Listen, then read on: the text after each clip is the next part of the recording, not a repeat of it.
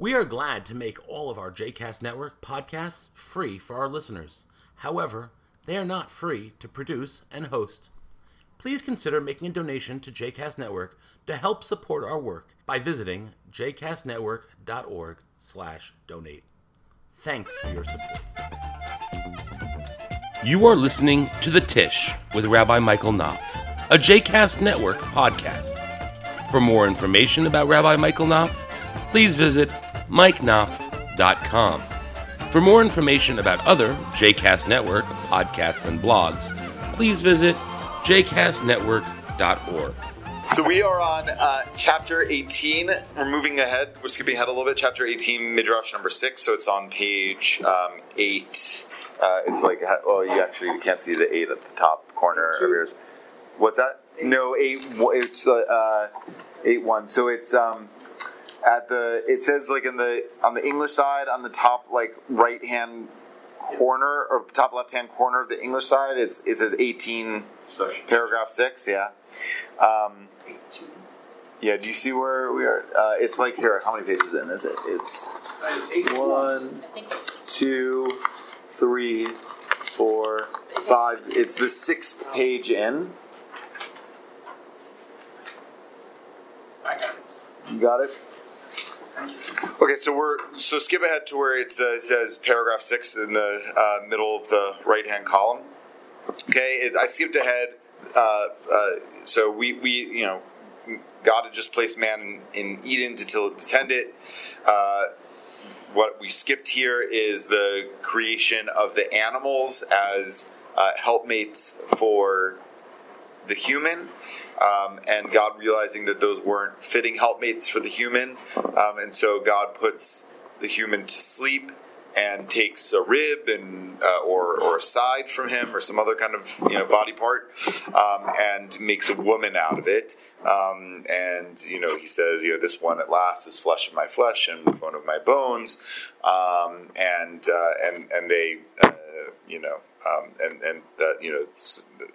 And then from now on, you know, a person's going to leave his parents' household and cleave to his wife, and they'll be one flesh.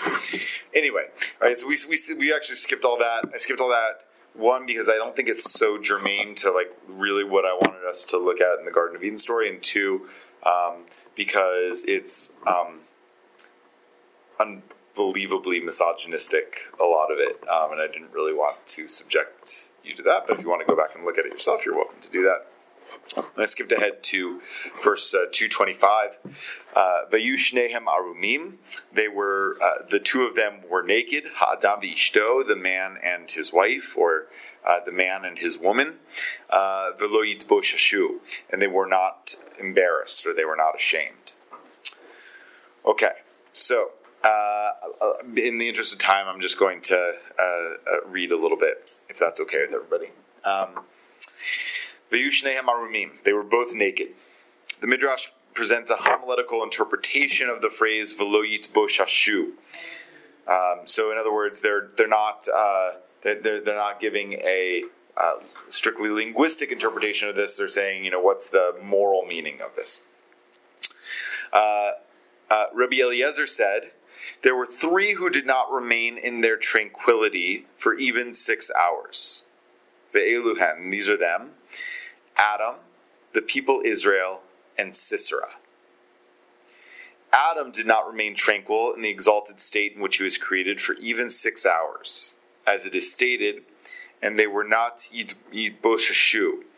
Um, so it's uh, it's actually giving sort of a linguistic the the midrashic twist here is why does it use the word specifically Yitboshashu because it has the word shesh in it, which means six. Um, and so it breaks that apart to say uh, ba'u not even uh, before the sixth hour had arrived, um, um, uh, Adam was still in a state of tranquility. Okay, so in other words, um, what they're saying here is it uses this word yitboshashu, which means they weren't ashamed, um, uh, uh, to, to hint about the fact that they um, that they that they weren't in that you know sort of innocent state for very long, right? Um, uh, so okay, uh, so it says similarly, the children of Israel uh, were uh, were not tranquil in their kind of in, you know pure state or innocent state, um, which they were at at Mount Sinai, uh, past the sixth hour of the day.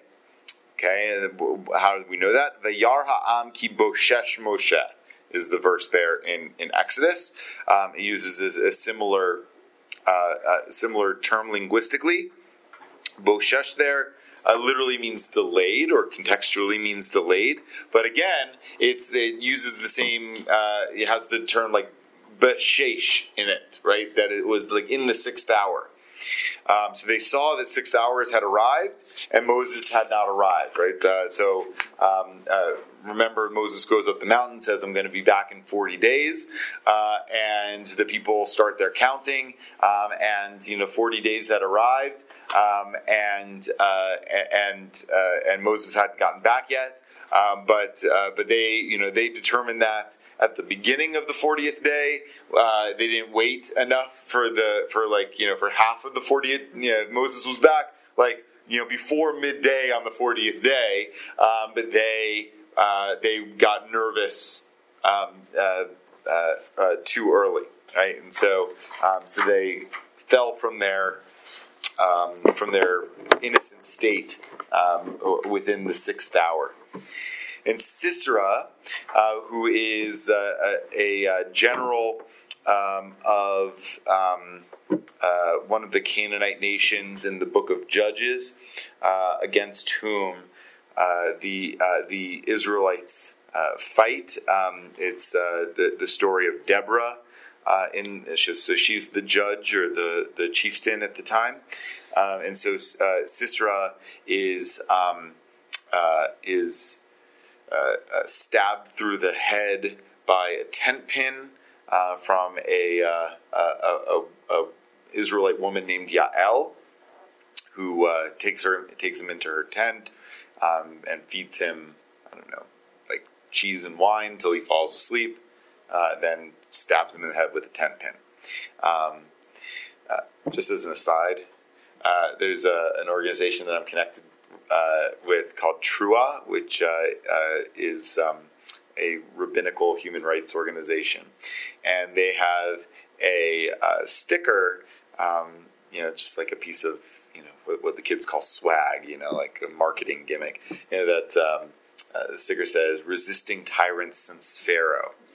Uh, and so on Purim, they uh, came out. They actually didn't come out with this sticker, although they should because it was really good. The, for Purim, they like sent like rejected stickers from uh, from Trua, and one of them was um, uh, uh um, stabbing men in the head with tent pins since Yael or something like that. Um, so anyway, so Sisera did not remain tranquil past the sixth hour of the day as he lost his army and ultimately his life in the battle against Israel. As it is stated, why is his chariot delayed, using the term again, Boshesh, in coming?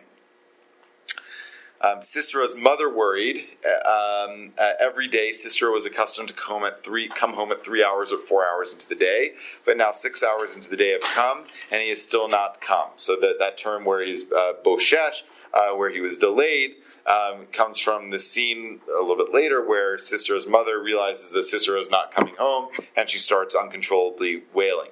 Another kind of interesting aside from this story is that um, the kinds of blasts that we have of the shofar um, are uh, midrashically connected in the Talmud to the crying of Sisera's mother uh, in this story. Uh, that's where the the uh, rabbis derive, you know, the kinds of sounds that we're supposed to have. The shofar are supposed to be crying, and they, um, um, uh, or at least the trua, I think, is the crying, and it's a, it's a, it's a yevava like uh, like Sisera's mother. In, in that story. So anyway, um, so that is the explanation of, a verse that they were not uh, ashamed, they were not yibosheshu. Uh, in other words, that they were that they were um, uh, that they were innocent until Ba'ushesh, until the sixth hour of the day. Right, so it's sort of like foreshadowing uh, that they uh, would uh, lose their innocence by by midday that day. Um, uh, now, um, but I think it, what's what's you know kind of interesting. We'll we'll just we'll, we'll stop there for, for today because we're out of time. Um, but I think what's you know what's what what's interesting about it is the the comparison here between, or the implicit, the implied comparison between Adam and Eve, the children of Israel and the golden calf, and this Canaanite general who's the enemy of Israel. Um, and so I, I wonder what you make of that comparison.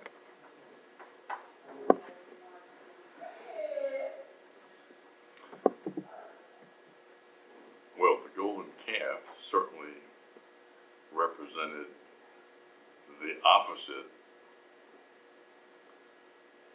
of what um, God intended for the Israelites and was therefore, in the context of that chapter, a representation of evil.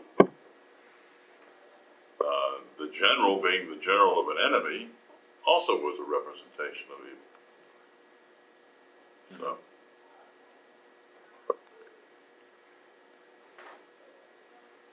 Good. I think that there's also, you know, um,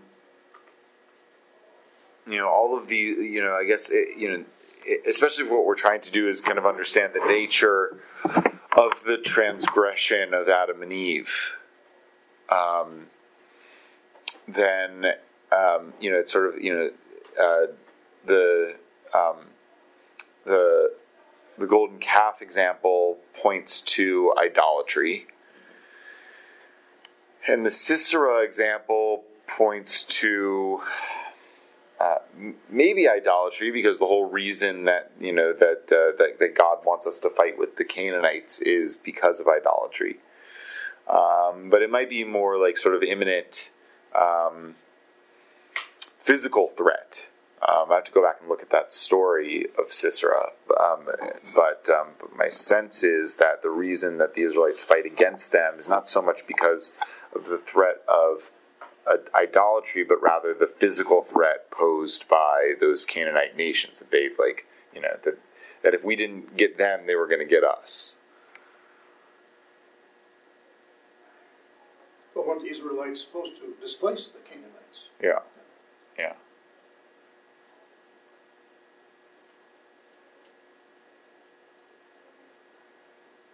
I don't know what you're looking for here. I'm trying. No, I don't. I mean, I don't have anything in particular that I'm looking for. It's you know, when you have three things, um, you know, it's it's disparate.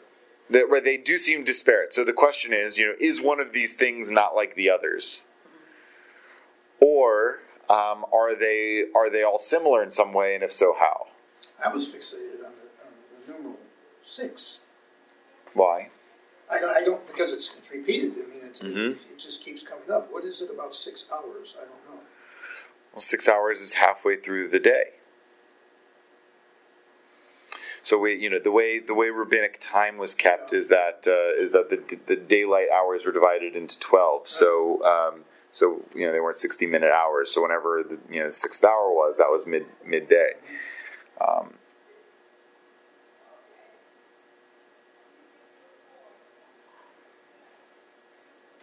But it's not used that way here with Sisera, for example. He was supposed to come. He was supposed to come home. Four, but he comes at six. uh, right. Well, he well he he hadn't come home hadn't by come. six. Yeah. Um, and so usually when we're talking about six, we're talking about like what we might call noon, right? Um, it's like midday.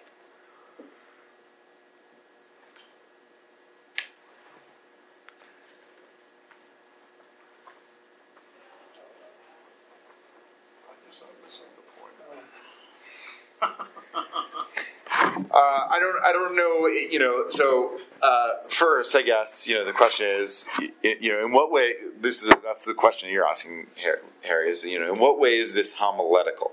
Right. A homily, a homily's got to have a, a moral point. Right. So what's the moral point that the midrash is making here?